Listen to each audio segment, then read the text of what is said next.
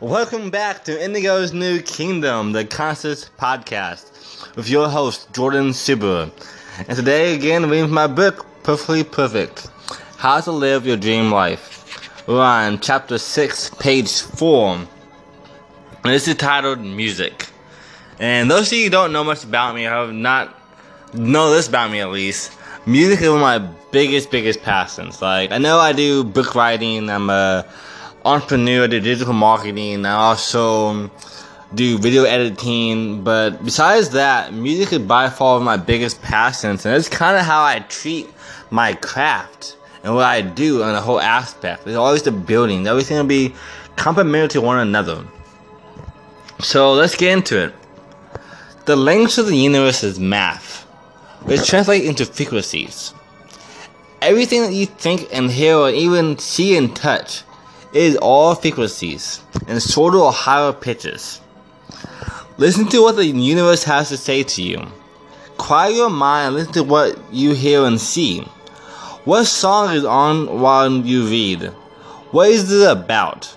Or if not, what sounds are you hearing? What thoughts are you having? Assess your thoughts and sounds and really see what you're being told. Music is more than frequencies.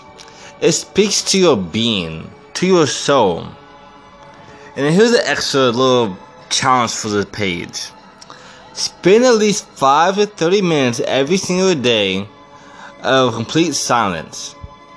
Then throughout the day, do the same with a random placing being played. So it could be a random song, it could be the radio, could be Pandora, it could be your own playlist you made. You can even record how you film, what you have gotten out of it. Just keep tabs of what the universe is trying to tell you. Music is what others have heard and put into words or songs. Stay open minded to every kind of music. They are telling you a story. And then here's a quote here's a quote by Bob Marley, one of my favorite musicians. One good thing about music when it hits, you feel no pain. And this is one of the topics I can talk about all day long. I, like I said before, I'm a huge, huge passion for music. I play guitar, and that is one of the key factors that keeps me going and motivated and inspired. Hearing other people who love what they're doing and having no strings attached, no filter is what makes me push forward what I'm trying to do as well. So make a playlist, make something that you love. Look at it as a creative process. It could be something so business savvy and analytical, like doing taxes, that you can make it a creative way. Everything like I said before is frequencies, it's all vibrations, it's all a simulation of what's going on in the world. So another challenge today is you to write down your top five or ten songs, and then like I said in the book, try to assess why you like those songs. What does it tell you? What does it speak to you? And then how does the song correlate to what you're doing in your real life right now? How does it correlate on what you're trying to accomplish and what you're going through?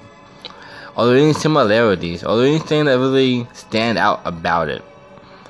I know for me, there's songs I will find just randomly. Like right now, I'm listening to this guy named Jon Bellion, and his songs really speak to me because it's all about chasing your dreams and striving for more and being authentic, and not letting the whole process of the luxury life and fame get to you, and just trying to be your own self and being creative. But this is my fast page for the day. Hope you really enjoyed this. I know I did, especially because this is about one of my favorite topics. And like I said, everything we do correlates from one way or another to this musical creation. There's so many layers, so many things adding up. It's like success.